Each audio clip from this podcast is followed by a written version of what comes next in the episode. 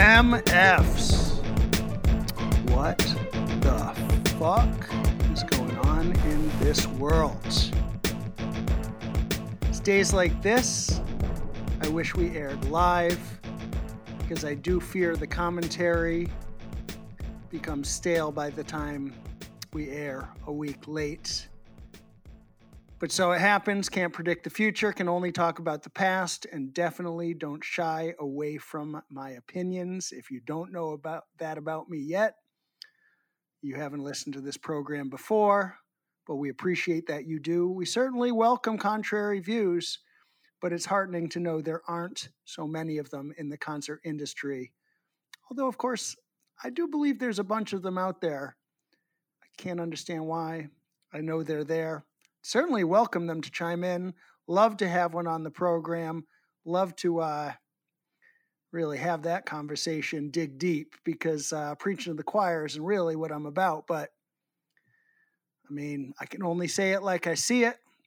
Before we jump in, I do want to say it's been three episodes without him. So I just want to bring out first and foremost my good brother Banks. Welcome back. Oh, it is so good to be back. Thank you, thank you, thank you. I've missed you guys. Missed you guys. Well, we miss you anytime you are not around. We love the sound of your voice. I don't hear jangling of a breakfast cocktail. Uh, it's there's a it's I don't have a glass. They have a plastic cup this morning, so there's there's some noise though. Hopefully, it's a washable plastic cup and not something that's disposable and polluting the environment. Oh, no, it's definitely washable. Well, welcome back. We appreciate you. As I say, we missed you. And from there, I mean, I'd like to say the world has changed. Certainly, the news cycle moves fast, but still fucking Groundhog Day all over again. Same shit, different name. Jacob Blake, being the latest. Today's guest is actually a Wisconsin Badger, our second one on the program. And uh, that makes this one perhaps hit a little bit close to home for her. We will ask her views on that in just a few minutes when we bring her out on the program. But suffice to say, any views that she might espouse for us will be more than Dear Leader has said, because once again, that piece of shit doesn't have a fucking thing to say about it. I'm sure if it was a white guy, he'd be talking, but fuck else is new?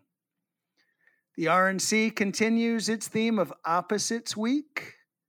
Again, by the time we air, in retrospect, we will know the full extent of their delusion and denial as they spin tales of revisionist history for their dim witted fascist base just drinks the Kool Aid like it's fucking blood of Christ. The one person that has actually said something about the situation in Kenosha is an aide for Vice President Pence, who called the NBA boycott absurd and silly. That is what we get from the Republicans. But he's not the only one, of course. We've got fucker Carlson out there saying, How shocked are we that 17 year olds with rifles decided they have to maintain order when no one else would? He actually thinks that this 17 year old was in the right. Well, guess what, fucker? We're not shocked. We're not shocked for a number of reasons. When you so hate in this country, when you scream law and order at peaceful protesters, when you support white supremacists, when you've created this idea that the Second Amendment allows for anyone that wishes to own any size firearm he or she wants. And then you bring the couple from Missouri onto your platform at the RNC the couple that you may remember aimed guns at peaceful Black Lives Matter protesters just last month. You bring them onto the stage. Well, yeah, guess what? You're right, fucker. We are not surprised. Biggest fear I have is that this is what's going to happen post election in November, regardless of the outcome. On a positive note, the NBA once again leading the way with their boycott, starting with the Bucks, then LeBron and company joined in. Motherfucker Kyle, what you got to say about that? Oh, that was mad respect. They needed to do it. Should it and they need to shut the whole shit down. Just stop everything. All sports, all entertainment. There's nothing fun right now about the situation. Um, we need to entertain, reform, and put sports down. Let's hit people in the pockets. Let's make it make sense. The players shut it down. Cool. They got plenty of money. They fine. Now, the owners, the the sponsors, the commercial people, you know, we need to shut this shit down and make it sense. Because at the end of the day, they think it means nothing. But in these, in all these sports, especially basketball, I'm not saying it's all black, but it's majority black people in the NBA run as the athletes. So you got to respect them. You got to respect their voice. You can't just tell them to shut up and dribble. Well, we're going to shut up and we're not going to dribble. Shit. But we're not going to shut up. We're going to talk, not dribble. And now see what happens. Well, I mean, I couldn't agree with you more. But again, by the time we are airing, which is projected to our listeners, today should be September the 3rd, we will see what has come back from it. I, and, and I do have a number of things to say in response to, to your statement just now, Kyle. Again, I agree with you completely. It's funny that the person that spoke up early, first, before this whole bubble NBA playoff season happened, and everybody criticized him for it, it was Kyrie Irving who said this shit is a distraction sure from did. what's going on in the world. What's that? Sure did. He he put it out there. He said, "I'm not gonna do this. This is trying, it's a distraction from everything." And now it hit. He he's sitting there looking back at it like, "I told y'all, told y'all." I mean, maybe this makes up from his whole flat Earth shit because it was a really fucking astute observation, and he is dead on. And kudos to him for that.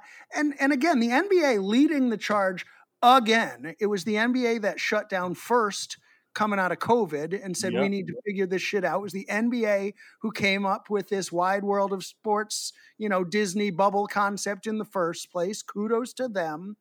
And in in the wake of their decision, the WNBA followed. Major League Baseball canceled four games. Major League Soccer canceled its games. The NHL didn't do a fucking thing. And I mean, I don't want to make a comment on that beyond the fact that, you know, stop being so fucking tone deaf and, and wake up to the world. I realize that there's only like two black players in the NHL, but I mean, come on. Mm, Like, there you, there you fucking have wake it. up. That's why. Mhm. Well, it is. You know, you know who's actually one of the two. I, again, I don't even know that it's two, but there's only two that I know of. One of the two black players that I know in the NHL is actually the son of former NBA. I'm, I'm not sure the word is great, but I was always a fan. One of the funniest looking motherfuckers ever to play the game, but solid all around. Popeye Jones. You remember Popeye Jones, Kyle? Vaguely, not too much. Well, read a book. I'm just saying. Anywho, Wow. It's just Okay, just because you happen to know one person, Popeye Jones, now you. All right, I'll let you hold it. Motherfucker. So, women's tennis also postponed, which is noteworthy to me because number one player in the world, Naomi Osaka, actually made reference to the ongoing genocide of black people in America at the hands of cops. And kudos to her for saying that because, I mean, that's a word that is powerful, strong, and right on the fucking money as far as I'm concerned. And it is just an atrocity that I, I don't even know. I, I mean, it's it's like when does this shit end? And and back to what we were saying a minute ago, Kyle. Like the reality is, you're right. I agree. The NFL needs to be strong. NFL, the NBA needs to be strong in their statement, shutting it down may or may not be the solution. Tech support, Sam and I were having this conversation earlier about whether it makes more sense to resume play at some point in order to stay front and center in public consciousness, or whether it's better not to and risk fading away. But if you come back too soon, doesn't the news cycle just move on and isn't it forgotten? What do you do? My understanding is right now, as we are taping, there is an NBA Players Association meeting ongoing, which again will be a week in the rear view by the time this airs. But the question is, what are they going to do coming out of this? The big picture question, which is more of a timeless question and not specific to this news cycle, is what do we do moving forward in order to amplify all of our voices, all voices of people with much bigger platforms than, than we do, people that really have a, an ability to move culture. And speaking of which, I'm still left wondering where are the artists? And I know there are a handful that have spoken up. And the more I look, the more I see what's going on. What's crazy is that very few of these voices are actually getting play in the media. I mean, the only two artists I can think of that the media have really picked up on are Taylor Swift and Cardi B. But meanwhile, Beyonce is active. She's written an open letter to Congress, specifically to the attention of Mitch McConnell and Chuck Schumer.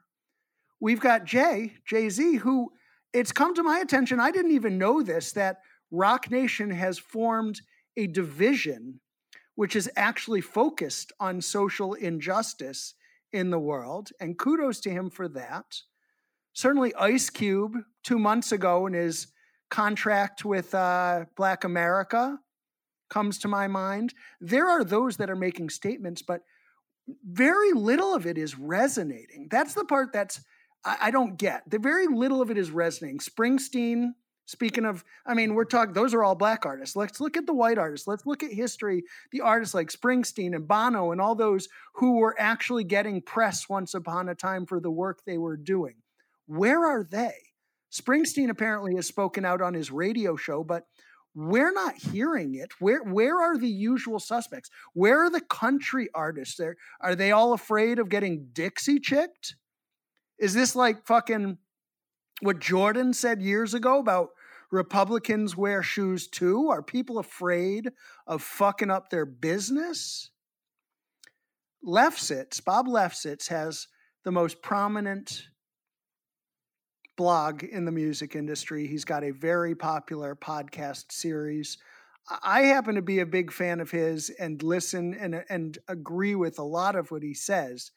And he also is, is saying, Where are the artists? But the reality is, artists no longer have the platform or they no longer have the, the capacity to move public consciousness the way they did in the 60s. And why not? I mean, probably for the same reason that that music and music fans have become so siloed nowadays, isolated such that your fans hear what you say and what you do, but anyone that isn't a follower of you has no idea. So, again, uh, to me, the larger question is how do we come together? We've talked on this podcast about the idea of an industry board. We've talked about and we use the word union, which may or may not be an appropriate or applicable idea. But the theory is how do we come together? How do we come together not only to create standards, like we've talked about, to unite the industry, as we've talked about, how do we come together and elevate the platform that we have, elevate the platform that the artists have, so more people can start echoing each other, so that the conversation can get brought forth into the public consciousness, and that the power of music and musicians can once again come to the forefront of popular culture. Christine Dallas, any thoughts on that? So, so many. Um, I don't Share know. Them. I mean, you know, it's just, uh, I struggle with this whole situation. You know, I think it's, it's beyond me why there isn't more active activity and I, I don't I don't know. I don't understand. I, I mean just this week I, I just can't get it together. Like I think it's so disgusting what happened this week. I'm appalled. I'm proud of the NBA I'm proud to see some people put their foot down but it's still not enough. And I don't know how we make this change happen soon enough. And I struggle with it as I walk down the street and I see signs I don't want to see and then I turn on the TV at night, listen to bullshit that happens every night this week. I don't know. I'm tired of the lies. I'm tired of people being horrible to each other. I miss our business. I miss working. I miss the pleasure of what we do. You know, it's not just our craft, but what we deliver to the people, the public. You know, and I don't understand why our superstars aren't collectively ganging together and demanding better. But you know, I'm at a loss for all of it. I can't believe I've been on this planet this long and it's burning down in front of me effectively. I don't get it at all. But uh, yeah, I struggle with it every day. Like, what is the answer? I wish I had solutions, but I think definitely talking is a great start. And people are talking, and people are talking louder than they have before, and perhaps we the time has come. But it just sickens me that it hasn't happened sooner. You know. What well, amen to all that. I agree completely. The time has come. Let's step it up, everybody. Let's step it up. There isn't shit else happen in the concert industry right now. That's for fuck's sake.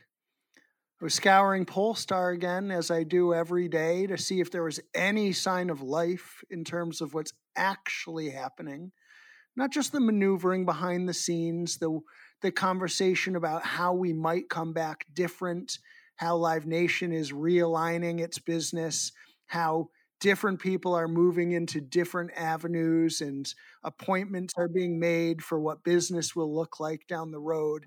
I'm talking about what's happening right now. Who's doing what right now? There was one article today about an unknown singer songwriter from North Carolina that's been able to monetize live streaming. That was the one article today about relevant concert industry, live music business that is happening. Yeah, there are a few driving concerts here and there.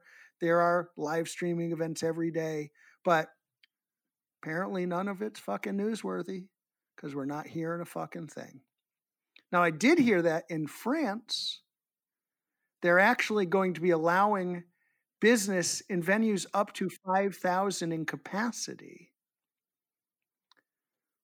But on the same day as that announcement, it was it came out that they'd had the single day highest number of new COVID cases since April, something over 5,000, which again just begs more questions in terms of the moving target that we're dealing with here. My clients, Nora, Yar, and Rosa, that I've been talking about, based in the Netherlands, we just had a conversation with a television program we were going to be doing with the BBC in the UK. We now might be postponing because of changes in alignment between entry and exit of the UK and who can and can't come in and all of that. So Europe is entering this next wave. Meanwhile, the US seems to be on the downward swing of the first wave. I wish to believe Florida, as I understand it, has been, you know, going down in cases instead of up for at least a few days. That's that's a decently positive sign. Again, schools are just starting up again. Begs questions what's happening there. We're seeing more you know, reports of you know, outbreaks in dorms. You know, UConn, University of Connecticut, not far from where I live, had an outbreak in one of their dorms in their first week back. So this shit's still going. No signs of stopping. It's going to be a while. Conversations all over about when we're coming back. Is it really 21? Is it late 21? Is it 22? The thing is, we just don't know. So, in the meantime, let's fucking step it up and do something. We've said it before, we'll keep saying it. It's voting, which we've talked about, but it's also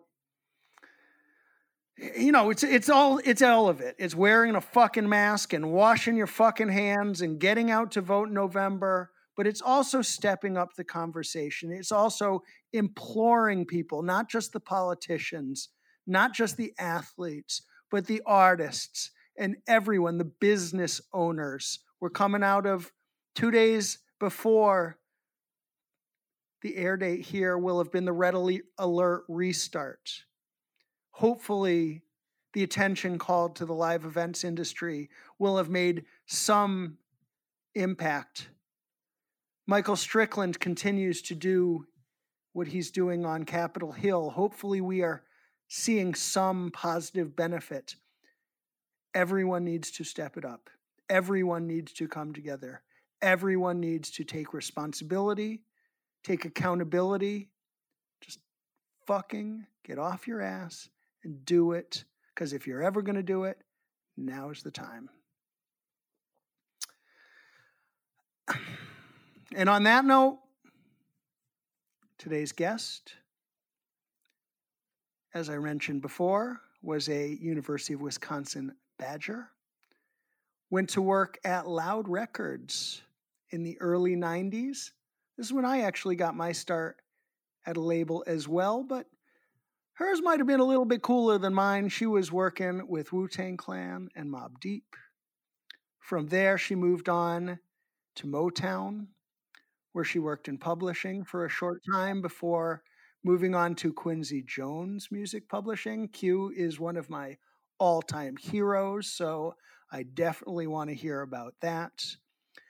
But for more or less the last 20 years, she has worked with a who's who as a tour manager, predominantly in the R&B genre, working with Usher, Sia, more of a pop artist there, I guess, Mariah, Kelly Rowland, Solange, Jadakiss, Keyshia Cole, on and on. So please welcome to the program, Terry Lynn. Hey, thank you for having me. Hey, thank you for being with us. And, uh, you know, it's a crazy world we're living in. So we appreciate your time. We appreciate the opportunity to connect with you, chop it up, hear your story. I know you've worked with Kyle, you've worked with Christine, so uh, always good to have friends of the program on board. And, uh, you know, I want to hear more of your story starting from the beginning because obviously, uh, you know, you can tell it much better than I, and I'm sure I missed a lot. But I mean, do you have any thoughts first and foremost on the state of, of, of, of Wisconsin? Well, I do. I mean, it's incredibly disturbing to begin with. Um, I actually think Doc Doc Rivers said it pretty pretty damn well. And what did Doc say? You know, Doc said basically, you know, we um we as as I'll paraphrase, but basically he said we as black people, you know, give everything but don't get any love back. You know, it's black people are being hunted and it's crazy because you know you i'm sure everybody kyle everybody on this call constantly ask yourself when is this going to stop? What is it going to take? Well you're right. And, and we hope that tipping point is coming. Chris webber also just said something to the effect of we know nothing's going to change. We get it. Mlk got shot We've seen this in all our heroes, constantly taken down. We understand that it's not going to end. But that doesn't mean young men shouldn't keep doing what they're doing, specifically speaking in reference to NBA players, applauding them for their efforts. And uh, it's going to be the young people that lead the way. I mean, it's strange because you see all the young people in the protests, and then you see this 17 year old kid that comes in there and probably could have done a lot more damage. Um, and he's so left. Like, it, it's crazy. Exactly. 17 year old kid, Kenosha, Wisconsin, which, which, mind you, for a little geography les- lesson, Kenosha is basically, and, and you probably know this much better than I, Tara Lynn, but but it's basically halfway between Milwaukee and Chicago, just a, Yeah. a, a few miles over the Wisconsin border. So for people thinking this is like backwoods, middle of nowhere, northern territory, it's not. It really isn't. It's it's not. For, Milwaukee to Chicago is, is what a 80, Hour and a half. Yeah, Yeah. it's super short. So we're talking Milwaukee's midpoint between Madison and Chicago. So Milwaukee's like right in the center. So basically, Kenosha is, is almost a suburb of major cities. It's it's really not middle of fucking nowhere. Like these are educated people, and this 17 year old kid thought that he was being a fucking militia member mother doing the right him. thing with his semi-automatic weapon, just firing into a crowd. Where does he get that that? semi-automatic weapon? But also, his mother drove him there. That's what's coming out in the news. No, I yeah, didn't know what's coming- Yeah, yeah, it's disgusting. Beyond. I mean, listen, this administration, like, I don't even want to get started with it. It just perpetuates hate. Exactly. And until they revamp the whole way, they, they got to do something about the police union, who has so much power. Until they, you know, and the other thing is not only voting in this election, but people have to vote in their local elections. Yes. Local, local, local. Yes, you are. You're actually not the first to say that, but I appreciate you bringing it up. I mean, it, it- you're right. You want to make I- a change where you live, it's the only way. it's all of it. It's it's all of it. It starts. I mean, leadership definitely starts at the top in terms of the national voice, and Trump is a fucking idiot and the worst thing that's ever happened to this country, as far as I'm concerned. But you're right. We have to be mindful of the mayor. We have to be mindful of the governor. We have to be mindful of the district attorney, all our selectmen, senators, etc. Every one of those elect. We have a personal responsibility. Every one of us to know. I mean, it, it, it's one thing to be in the back of the tour bus talking shit, but it's another thing to educate yourself and to know where the issues, what the issues are, and to be able to articulate your perspective and vote your conscience. It, it's an unbelievable stat that the majority of Americans actually vote against their best interest. I mean, it, it's it's the Republican mantra eh, to a T. I mean, if you're not a billionaire, why the fuck are you a Republican? They Yeah. are not on your side. I, I, I I'm increasingly of the perspective, and I didn't used to be a super liberal Democrat. I consider myself primarily independent. But again, in this day and age, you need to stay, take a fucking stand. And the reality is, the Democratic Party is the rep, is the party that represents the American ideal, the American concept of a melting pot, the American concept of everyone has a chance to thrive. And the Republican Party under Trump is increasingly just a fascist fucking operation. And the sad reality, sad reality is they're much better at po- politics than the Democrats are, but they are not a party that represents the interest of America. And yet, red states that consider themselves the truest of the true red blooded Americans, they all vote Republican against their own self interest. And the underlying factor, let's be honest, it's racism. Yeah. So, off my soapbox. Appreciate you agreeing. Terry Lynn, welcome again. Tell us a little about your story. Let's let's actually move on from the state of the world because 10 years from now when somebody's listening back as much as we want them to understand history as we see it and not just the way the revisionists tell it. We'd also like them to know who you are, where you've been, what you've done, and what message you have for us, for them, for future generations of this business. But let's start again from the beginning. Please talk to us. Oh, the beginning. Beginning was Loud Records. Um, what a crazy time, the early 90s. Crazy, crazy. Um, I had no intentions after college. Music was never, it, it wasn't a thought in the back of my mind. And uh, I met Steve Rifkin, and he's like, "You got to come work for me." And I was like, "Nah, not interested. Don't know a thing about the music industry." And he just wore me down. And at the time, I was in Santa Barbara. That when I moved from from I went from college, then I I was in Chicago for a while, and then I just showed up in Santa Barbara, where my mom had moved. So it it got me to LA and spent years there. It was an incredible experience. Um, working with Wu Tang, the Alkaholiks, Mobb Deep, Xzibit. You know, and it was a startup label. So it was pretty crazy because we were all doing everything.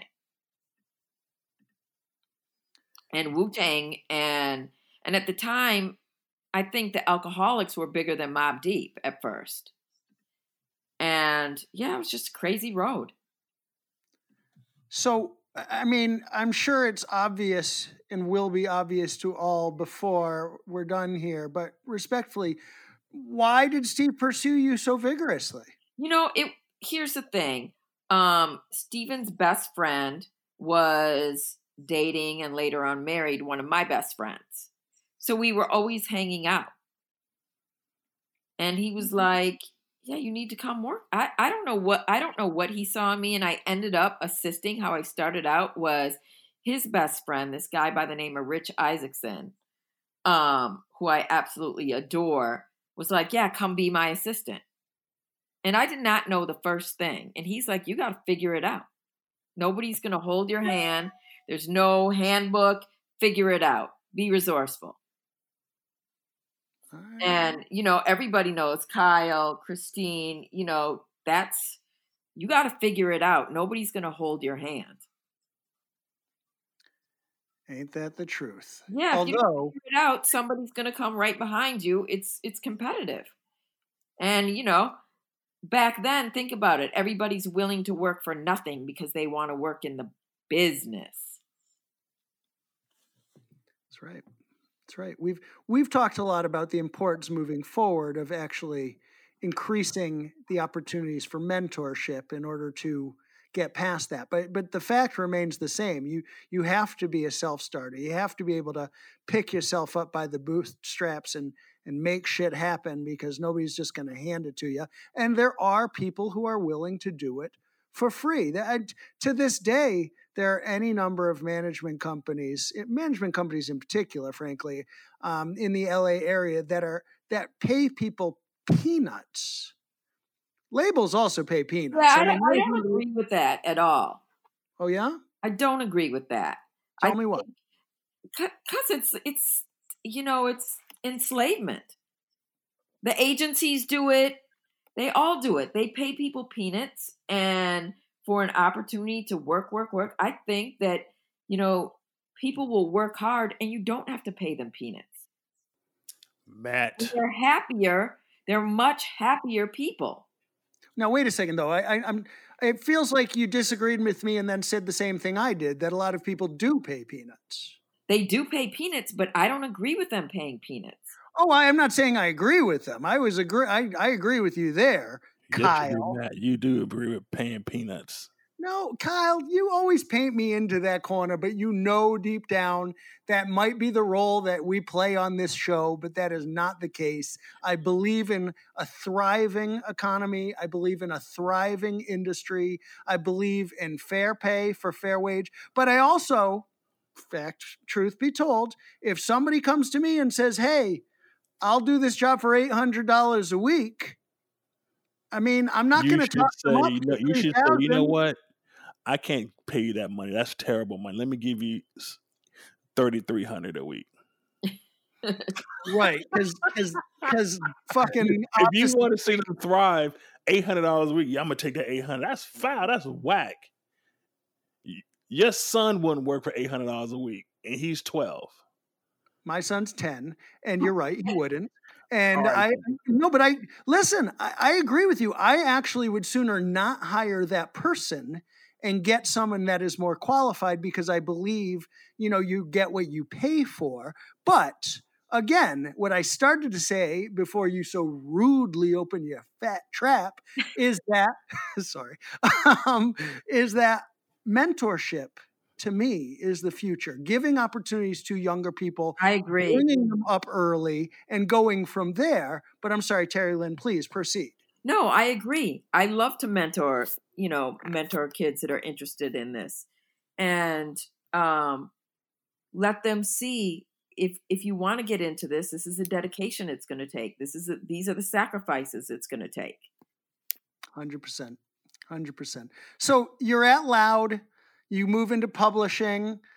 I mean, I, I'm curious two things. One, of course, I said before, Q is one of my all-time heroes. I'm curious about that experience, but I'm also curious how the you know the startup experience really informed your perspective and your process moving forward. Again, I started as an independent myself, where I mean, it was I was at a company called Rykodisc USA. I interned there for a little over a year. I realized quickly it was not where I wanted to go for the rest of my life. I realized that at a small at the time it was actually the largest independent record label in the in the country. There were 25 full-time staff or something like that. They had, you know, all of the divisions standardized, but at the same time everybody saw everything.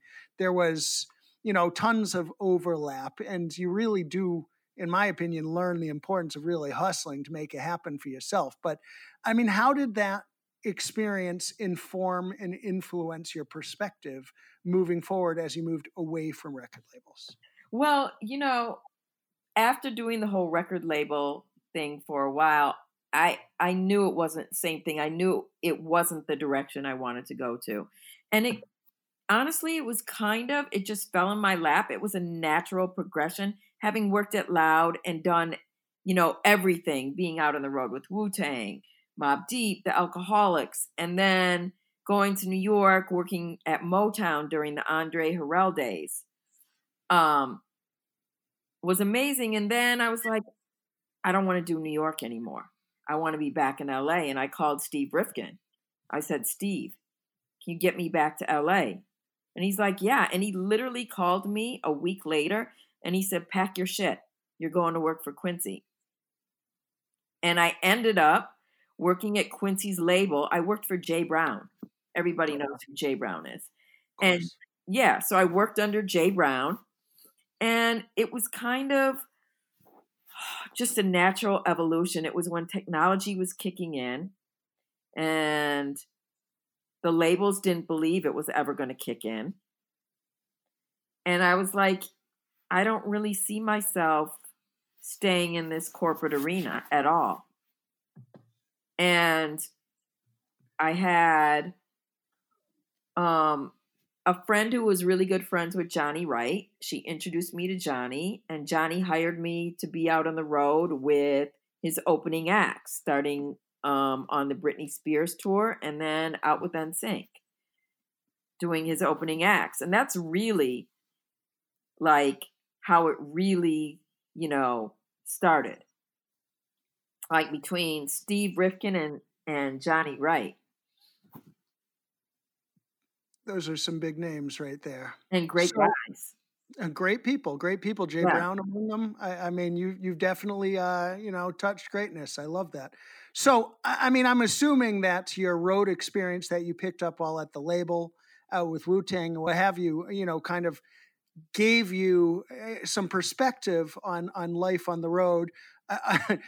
although part of me wonders, like you've got to have crazy Wu Tang stories, and I don't know if oh, you can man. share any with us right now. But I, uh, you got to wonder who, who, what kind of masochist decides they want a career after, on the road after being out for with Wu Tang for a while. I mean, it was pretty crazy. I think, I think I'll share one story that's actually shareable. Um, but we were in New York, flying back to LA and this was when Old Dirty was alive. And none of them flew first class, right? We're all in coach. And he had a boombox with him. And he turns it on and starts singing Distant Lover, Marvin Gaye, Distant Lover, as loud as he can. And would not turn it off. And people, I don't know why they were terrified of him. He was the nicest guy right?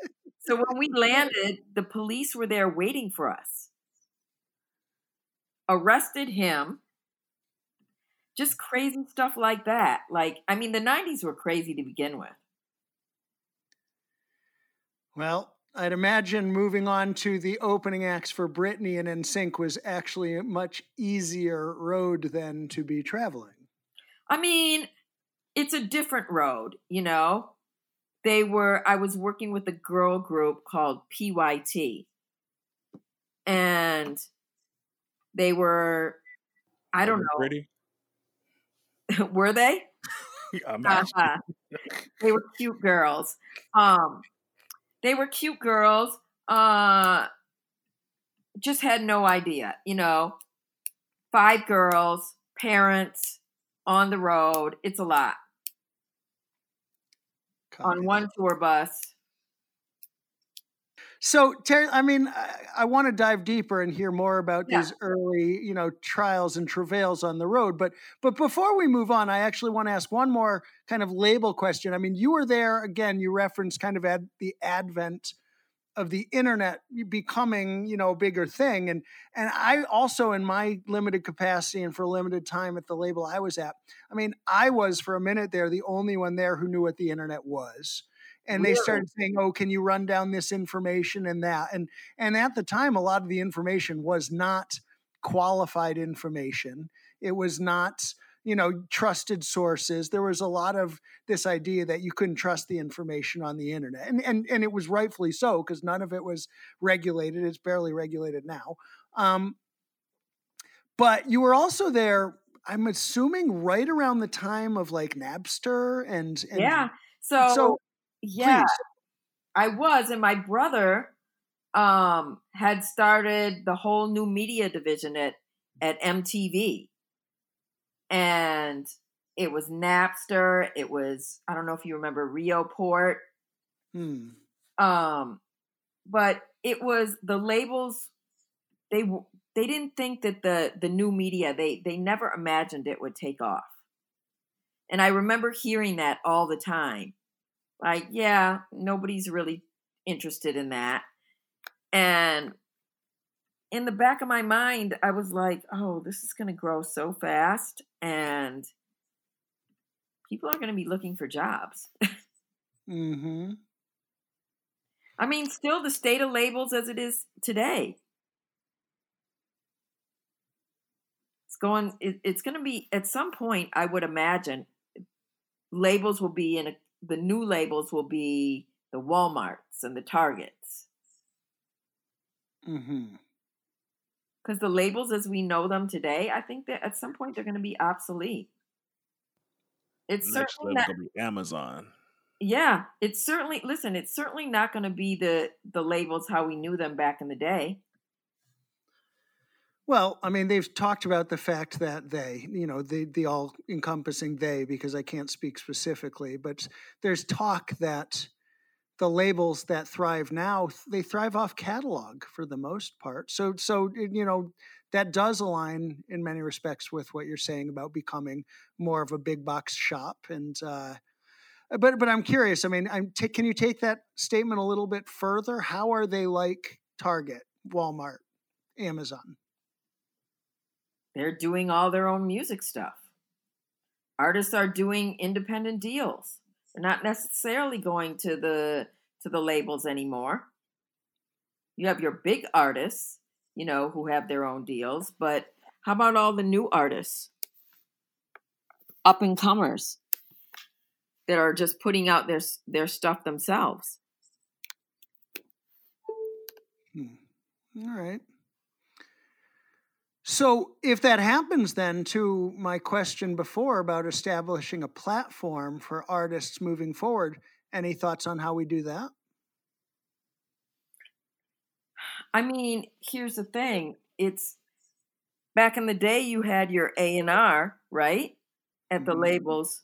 Now when you're doing projects, the project's got to be complete. The same artist development isn't around. Mm-hmm. So it mm-hmm. falls it falls either on your managers and management has to have the money or if you're going or big companies like Amazon who are going to do deals. Walmart's, Target's. Yeah, well, it, that all speaks to the decentralization of music, which again is what I'm wondering how we can overcome, how we can get past what we can do moving forward in order to kind of bring them back together and and create more centralized i don't expect you to have the answer i'm just curious your thoughts because i agree with i don't know what the answer to mm-hmm. that is I know that technology moves so quickly. So I'm I'm not really sure what the answer is to that. We need to bring back the A and R so we can develop these artists to be better artists because stuff now everything is so fast, fast and fastest. I mean, artists are putting out records, two and three records a week, an yeah, album. You YouTube. YouTube. I mean, it's like, and, and uh-huh. the quality of, of stuff has gone down immensely. So we have to bring the art back to this stuff because like there's what artist now is writing anything that you can play three months from now that's still banging. I mean, there's no longer timeless music. We need to get that timeless stuff. And not saying everything has to be dreamy and sleepy, but you could bring a record back. You know, you need we need timeless records. We don't have those anymore. Everything is a, a 30 second of fame, and you make you know, now what they saying, gold is the new platinum. anything, you know, so somebody flatlined. Um, yeah, sorry about that. so it's like we have to bring back the true artistry now. I mean, I mean, I get it even from back in the days where you know a lot of music kind of sort of sound the same, but it was still musical. Now it's just you know a two and a half bar loop and a bunch of people that you can have understand what the hell they're saying. And it's just, and it's not just my age talking, it's the fact that you could play records from, there are records that you could play 20 years ago and still rock a party today. With the music that's out now, if you rocked it 20 years from now, it just, you, you, you probably make the party stop. We gotta, we gotta, you know, bring the excitement back in music.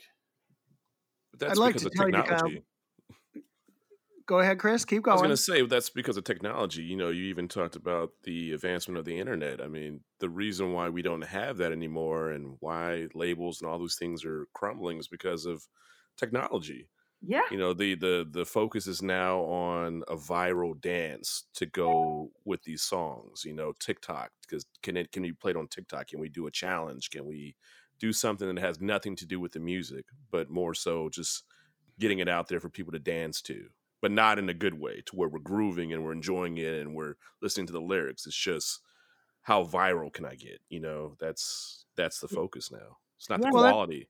It's instant gratification well that's that's part of it. I mean i and you're 100% right. And i mean again my client nora yar and rosa we get like 10 inquiries a day for can we throw money at you to create a dance for this? It might be more than that. It's it's ridiculous. You're right it is short-term gratification. It is the way the internet works. It's the availability of technology for people to be making music on their own.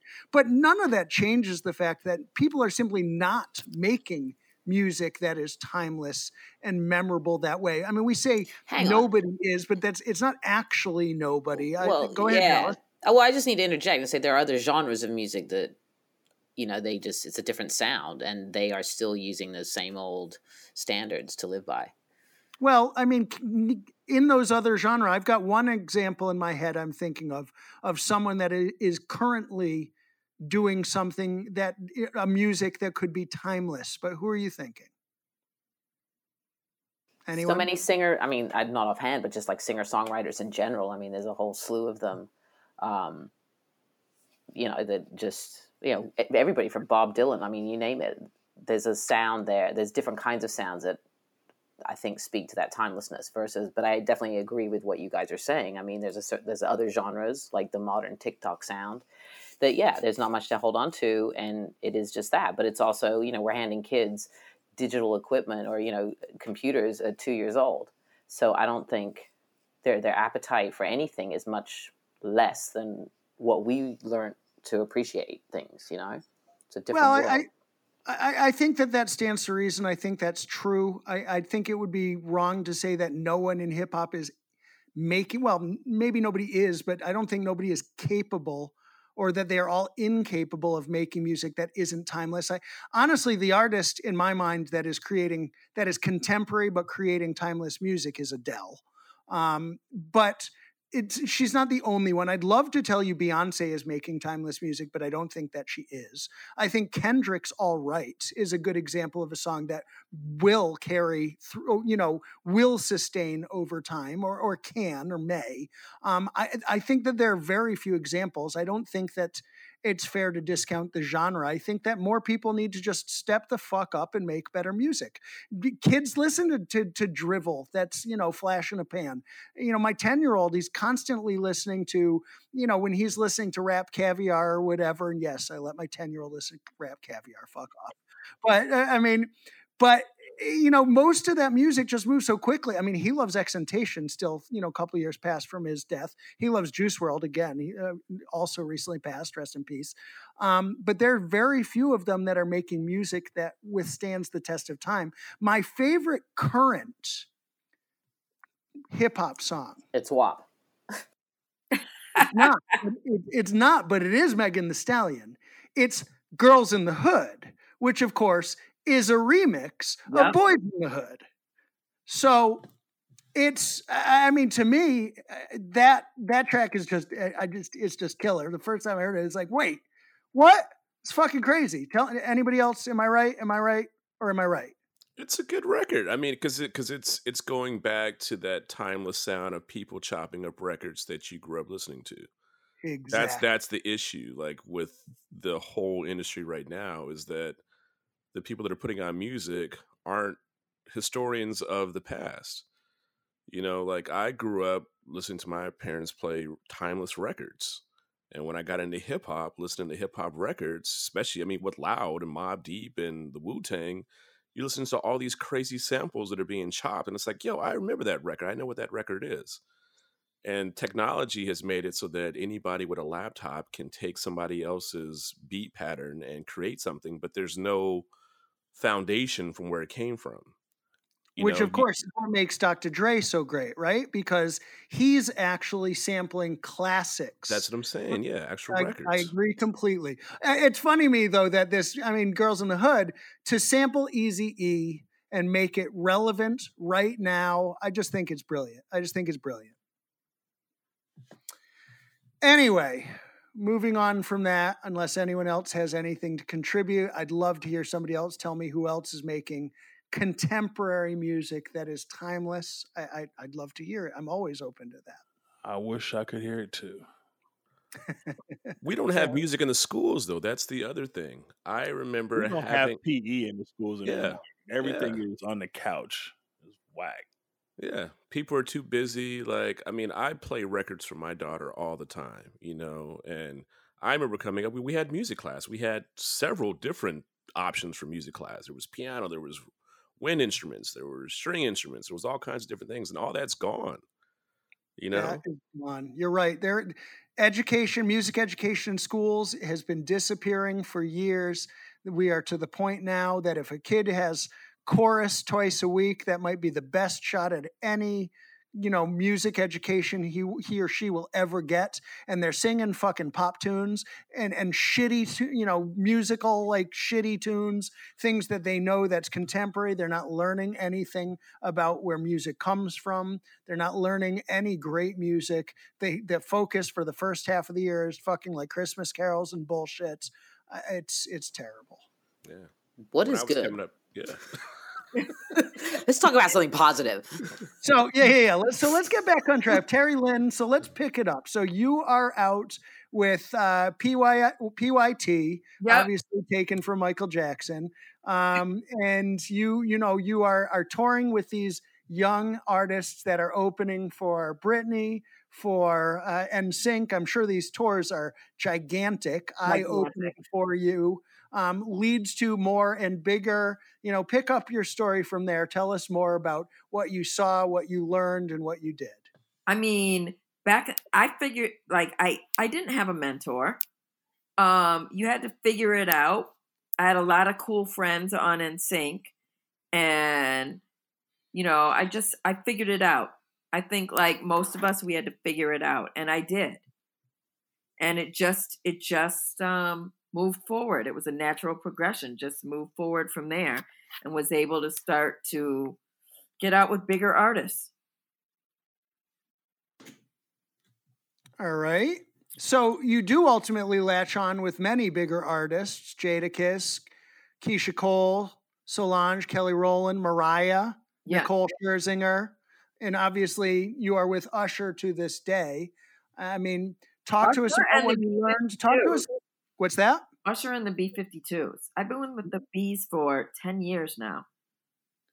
Interesting. That they I mean talk about a little bit different from the rest. Talk to us about the difference in style and approach and and the, the commonalities and the things maybe you've you've learned from one that you apply to the other, however that may be. Um you know, it's interesting because I pretty much stay the same. My job is the same. Regardless what genre of music I'm working in, with what artists I'm, I'm working with, it's the same.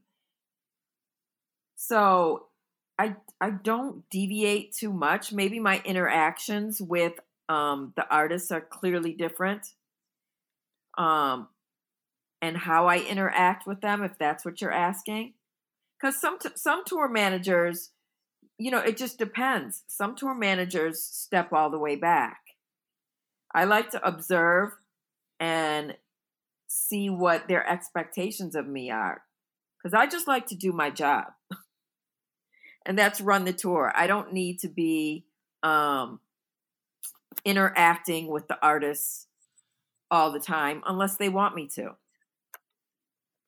So when you say take a step back, you essentially mean hands off, not directly, you know, moving Mariah to the stage or what have you. But no, that uh, I, I'm I would always be there for that. But you know, one person who did mentor me, which I'll I'll mention, is is Michael Richardson, who has been with Mariah forever. And um, I learned a lot from him. But for instance, um, Mariah, if she she pays people a lot of money to do their job, so you better make sure you do your job. And if she wanted me front and center, I would be front and center. Otherwise, I'm, you know, in my office organizing whatever has to be organized. Okay. Okay. So every artist is different. Every artist is different. Every artist has their own expectations on level of basically personal involvement that you have. Yeah. Job remains the same in terms of you are responsible for moving mountains from place to place to place, as the case may be. Are you typically, are you primarily A party only? Are you working with B party? Are you, how much are you collaborating with C party? So I collaborate with the production manager who handles all of C Party.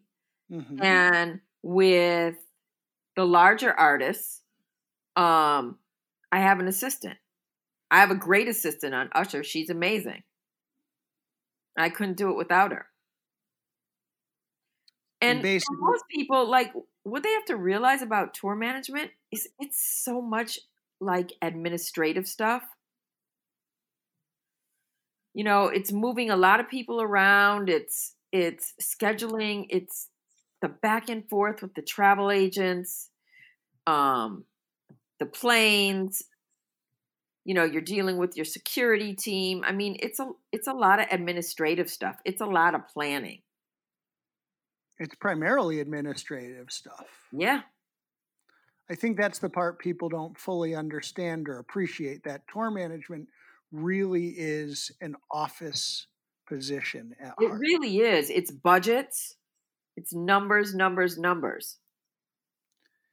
And speaking of which, and because you get to have an assistant and deal with a production manager on Usher, that actually is fortuitous for you in that it allows you to stay away from Kyle, right? Kyle, do I stay away from you? Nope, because we did it. We go back to Mary Mary. We go back to Yeah. We, we started in gospel together, yeah. so we got history. Matt, I At the end- was playing, motherfucker. he understands how to pay. Sounds like you're paying you too much. Never too much. So it's always balanced. Makes sense. I think we need to move away from conversations about your compensation on every episode. moving Well, I mean, you bring it up in some way, shape, or form. So I have I to. actually did not mention money, nor do I usually. That is you. I reference you in jokes, but I am not the one who talks about your money. You are the one who is obsessed with talking about your money. No, because money is what makes everybody happier. It doesn't bring happiness. It actually just brings comfort. So, at the end of the day, I like my comforts. As you, you live on an island, literally. so, so your ass is very comfortable. You can't pull up to your house. Literally, you pull up and you tie off. That is not. I, I, I love that that that imagery. I really do. And if I could perpetuate that forever, it I would not hate that. But it, it is not. you don't have a driveway. We have driveways. You have a Yeah. dock. Yeah, Wait, you don't have a boat- driveway, Boat Matt? slips No. and deck shoes. Deck shoes. He's making this up. Yes, I, I live on a small island south of Boston that is it is connected to mainland by causeway. I mean, most people don't think of it as. Causeway. Yes, there's a causeway that ca- it runs across a marsh that connects us. marsh. Uh huh. As as I was saying. It, it is not- nice. it is Wow. not exactly the luxury that you describe, though I certainly have neighbors that have very large docks and uh, and big boats. They're, that Don't downplay your your your your comforts. Embrace them. I just want some more comfort. Nice. That's all. I just need mine. you- you're you're creating a fantasy which I don't necessarily, you know, uh, I, But I, you I- you say I all this with a smile. We can hear we um can hear the smile through the microphone, so you know you're comfortable. it, it's a laugh, not a smile. It, it's it's a laugh. Must be nice. It's yes, it it's it, it Jesus. Motherfuckers moving on. it is not quite the way Kyle paints the picture. And uh, we will try not to be talking about his money on every episode moving forward. Two, that is my pledge. It's my wish. And uh, once again, Terry Lynn, this interview is yours. Let us get us get it back on track. Oh my god, hilarious. Good grief. I I mean, tell us more about this role as tour manager then. Tell us about some of the differences and some of the unique challenges you are facing in doing this administrative job. I mean, I think like especially for kids who like think they want to be a tour manager and I I think it's a great field to get into. I think that thinking that you you do get to see the world, but you don't get to see the world. So I don't ever get a day off. I don't know Christine if you ever get a day off.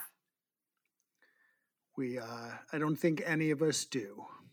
yeah when you're out on the road like for myself and my assistant there's there's no There's no like when the crew, Kyle, you guys are out uh, doing whatever it is you do. We we don't ha- have that luxury.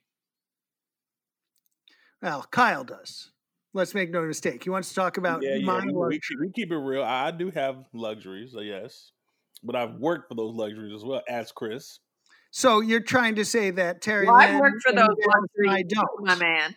No, Exactly. you, work, you work for your luxuries too, but your luxuries come a little bit later in the evening. You know, when you're sipping on a glass of, you know, the red stuff and just kicking Yeah. feet. But again, it's all about timing. Your timing is later, mine is earlier. So, you know, it Yeah. still it still balances out. I don't buy that. I'm not buying that. No, you get actual days off on tour that Terry Lynn just clearly articulated she does not. And that's not true. When days off are on tour and Chris and I are doing edits, working on other situations. I never have a day off on tour. I've never had a mm. day off on tour. Gotcha. Well, I would when echo. when, when when you guys take three months off in you know Maldives to relax. When is that? I don't know. I'm just saying. Yeah. Terry No. So you have to appreciate the fantasy that Kyle has created in this world. yeah, It's, not, it's reality to some people. I know, Matt, you're on an island. Literally, we just talked about. It. You try to downplay it, and yet your neighbor has a 90 foot, you know, uh, uh, baby yacht that's that has a, a baby helipad on it. That you're talking about is is nothing.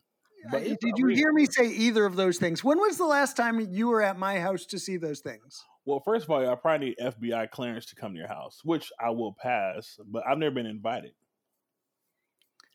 Exactly. I would, I would, I would pull up though. If I was invited, I'd show up. You know, I have, you know, the uh, I fly myself to you first class. You know, I wouldn't need you. I wouldn't even need you to purchase me a ticket. Oh, you wouldn't need me to. No, because this is a relaxing time. You know, so I won't. It won't be on your dime. It'll be on my own dime. But yeah, I still fly myself first on my personal. So on my business, when I'm working with you, you need to fly me first, or business at least. That glad little we got that in. clarification. You got to keep it balanced. I mean, if I could do it for myself, the person who employs me has, should be able to handle it. Banks, jump in here. Help me out, would you? I, I don't know. I mean, I, I agree with Kyle. oh, stop. you people are ridiculous. hey, I'm just telling the truth. How do you fly, Matt? Which part of any of that was truth? Matt, how do you fly? Uh, on an airplane. too. No, no, no, no, no, no, no. Let's keep it real. What's your seating arrangements? Yeah. It's whatever I pay for. Which is Good typically. answer. Oh, Terry, you're supposed to be on our side. Now you, you flip That's, flopping. that's a good answer. okay, fair enough. Whatever I pay for. Okay, okay, okay. Well, Motherfucker. fine. There it was. Good grief. So, Terry Lynn, obviously Kyle is not doing a very good job of selling himself on future employment opportunities, but you certainly are. I mean, let's keep it going. What other wisdom or, uh, you know, can you impart for our listeners today before we wrap? Oh man. Um I don't know if it's wisdom. I think I think it's a great field for anybody to get into. I think that you have to understand that or you have to be committed and committed to doing the work, which I find hard to find people um especially younger kids in their 20s that really want to do the work. Sad to say, I tend to agree with that. Let's yeah, it's frustrating. Yeah, it is. And let's stick with that for just a minute. I mean, we're talking about, you know, Gen Z, post Gen Z, or whatever it is, and the expectation, you know, the everyone gets a trophy generation. That's Um, right. Yeah, the, I va- mean- the having to va- constantly need uh, the need to be validated. And the need, you know, like Kyle chimes in about money all the time, the need to get paid, you know, at a certain level before you've actually even done any of the work. Which again, Kyle, I didn't mean to say that was I did not No, mean to. That was I, no, no, no, no, no, no, no, no, no, no. I put the work in before I ever got a dime. I did so much stuff for free on my very beginnings that, first of all, it's not free. What it is, you're being paid experiences. That's priceless. To be in the session, be in the studio, to to be on the road, just learning and absorbing this information, that's more than you can get out. That's more than you get any textbook. I think anybody can pay you. So once you are able to start making money, you have already you already have knowledge of things to do in, in case something happens. I'm all for internships and, and learning beforehand before you get a dime because once you start getting that money, you're paid to be know to know what you're doing, not to be paid on the job to learn. You should already you should already be an asset, not a liability. Most of these young Thundercats out here are complete liabilities. Come out of school, oh, I'm certified. You're certified on shit that's ten that's five years old. You ain't current worth a damn. So at the end of the day, you need to have your ass in here to get these life, real life experiences that will work today, will not work tomorrow. Why? Because you're in a different environment. You're not in a controlled environment. So yo, I'm all about putting your work in and that and that internship for a few years. And and don't get it twisted. You may not be getting paid for your pockets, but you're getting mental knowledge that could go with you for a lifetime. So what do you say to all that, Terry Lynn? I mean, I, I mm. I agree. Like for me, I can't have someone out on the road who's inexperienced. I can't teach them as we go. It would have to be a situation where um they're learning from our rehearsals. I couldn't take them out on the road necessarily. You know, it, it's just too fast. Um, it moves too fast. And I I can't micromanage someone. There's too much work to be done. And the last thing I think I want to do or or anyone, Christine, you can vouch, is um have to always check somebody's work. So, so you have to have confidence in whoever you hire to be your second set of eyes. And that you trust them because you know it's it's hard work. It's long hours and it's hard work and everybody makes mistakes. So then let me let me just ask you this before we move on because I'm curious. I, again, I agree with all that you're saying, but looking at the new generation versus the old generation, we've already talked about internships, mentorship, et cetera. But at what point do you know eh, that a young person is ready, and when do you give them that first opportunity? Um I'm trying to think with my with my assistant who's actually our road manager now. Um but still helps me out. She was so she was so damn smart from the beginning and just jumped in there.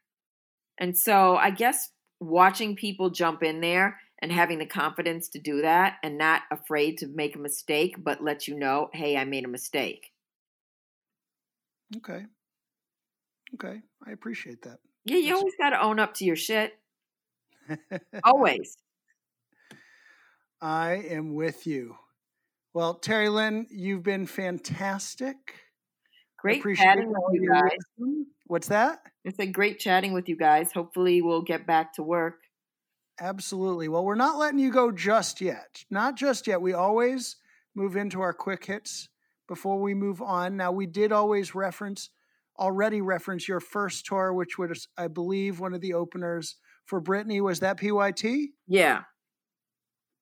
Copy that. And other than the stories you've relayed so far, can you give us a favorite tour or a best moment or experience you Oh. want to tell us about? Oh, a best moment or experience. Yeah. You know what that would would have been was Obama's inauguration with Mariah.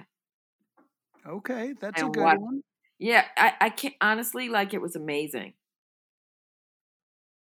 What was amazing about it other than just being there? It was it was amazing meeting the president and the first lady, watching them do you know their first dance. It was just a great experience. Uh, seeing your artists happy, um, everyone was thrilled to be there. Your whole team is thrilled to be there. Okay.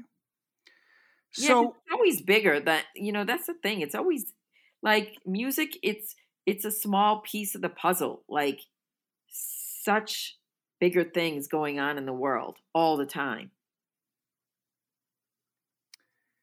Thus, our commentary earlier on the reason to unite the artists and expand Yeah. their platform to have a greater voice in all of that. Yeah. So, if there's any one thing about the industry you'd like to see us do better moving forward, what is it? Um I don't know. That's such a broad question. We could go on for for hours about that. Well, let's let's let's narrow it down to five minutes. Um Feel you know, free to go ten. I'm I think saying. something, and and maybe Kyle, this was you. Was this you and I talking the other day about um black crews? Yeah, we were talking about the hiring of more black crews, and yeah, I think that's that's where I would start. I think that's a good place. I'm with that. So we'll get you out of here on this. Do you have any shout outs or parting shots? Um, let's guys, let's. I, I hate to be a little political, but please go out and vote. I can't impress upon everybody enough. It's why the idiots in that who's there in this White House now got into office. It's how he got into office. People didn't vote. Exactly right. And, and I'm only sorry to think that you hate to to get political because I, I certainly don't hate it myself. I appreciate it. Um, we share that opinion. Kyle, any shout outs from you? I want to shout out my son, who's during his second, third day of Zoom school, and he's having a good time. He said it's different, but he's officially in the fifth grade. Shout out to Austin. All right. Banks? Uh, I just want to shout out my family. Uh, they've been amazing. they've been great, and I just want to say thank you to them. Uh, schedule's gotten a little crazy again, but they've uh, been holding me down, home cooked meals, and had an injury not too long ago, and they've nursed me back to health. So I want to say thank you to them. Now, wait a second. I'm offended. You never told us about this injury. Yeah, I've I fell down some stairs. Um, really messed up my ankle, my other knee, my shoulder. It was pretty jacked up. I was laid up for about a good week Wow. and a half. Yeah, still getting back to hundred percent, but yeah, yeah. How do we not know this? I, I'm not a person that talks about you know ailments and stuff like that. Like if it's You're not, not family. 'cause I caught it. that is Fucked up, motherfucker. That's Fucked not up. Yeah. It wasn't. I didn't have to get hospitalized. You know, it wasn't anything critical like that. So I, you know, I didn't. I don't sound the alarm unless it's something bad. Sometimes you just got to pick up the phone off time and just say what's up to your brothers. And obviously you didn't. Good grief. Damn bad. I hit him like, yo, what's up, man? What we doing? We're going to get a beverage somewhere. I can't. The fuck you mean you can't? I fell down a flight of stairs. I was like, damn. Okay. Carry on. And I hung up the phone. Checking in. Did I did did I did that did that not happen? That, that happened. That definitely happened. That definitely happened. Mm, Yeah. Matt. Well, apparently happened. that's We're my doing island. You could at least had your butler call Matt. At least call Matt. I have Mister Lee on the phone for you. please, Something. hold, please hold for Mr. Walt. This is some bullshit. we love you, Matt. Well, Brother Banks, I hope I can work my way back into your circle of trust. Oh my god. Motherfucker, Kyle, you are way outside of mine right now. You're going to West have to work. Coast, West Coast. And uh, Terry Lynn, I'm going to shout out you. I'm going to shout out my kids. I'm going to shout out our listeners. I'm going to shout out Sam. And uh, to Terry Lynn's point, I mean, we've said it before, we'll say it again. We are now two months away from this election. Please, God, get out and vote. every one of you, everybody that has a voice, please use it. Let's beat the electoral college this time. Electoral. Let's beat the electoral college this time. Yes, please. I look forward to that. I, uh, yeah, wear your mask. Wash I also want to say this too. I'm sorry, I don't mean to cut you off, Matt, but. I know there are people out there, you know, that's kind of crazy, but I myself and a couple of my other associates were helping shuttle people, you know, to the polling places and, you know, to drop off their ballots. We're going to do the mail-in ballots, but I mean, I implore people, you know, if you're willing and able and you can, you have a vehicle. I mean, reach out to people, elderly people, all kinds of folks, and just make yourself available. This is an important election, and we definitely need to have all hands on deck. So think about others. Yes, hundred percent. And and we so, talked on the uh, the special edition where we talked about the importance of voting with with Bobby Schneider. We talked about if you don't know where your polling places are, if you are not registered and don't know what to do, hit us up, talk to us. If you want to talk to Kyle, I got his cell phone number for you anytime. And you know, get out, vote, do the right thing. Let's figure this shit out. Let's get out of this mess. Let's move on to better world. Let's move on to gainful employment again. To everyone that participated in Red Alert, we appreciate you. We appreciate uh, we appreciate the efforts of everyone calling attention to what's happening in this industry, in this world. I hope by the time people are listening, you know, professional sports has uh, done more. You know, the situation in Kenosha is uh, improved, that we are on a course to uh, be the change. And on that note, thank you all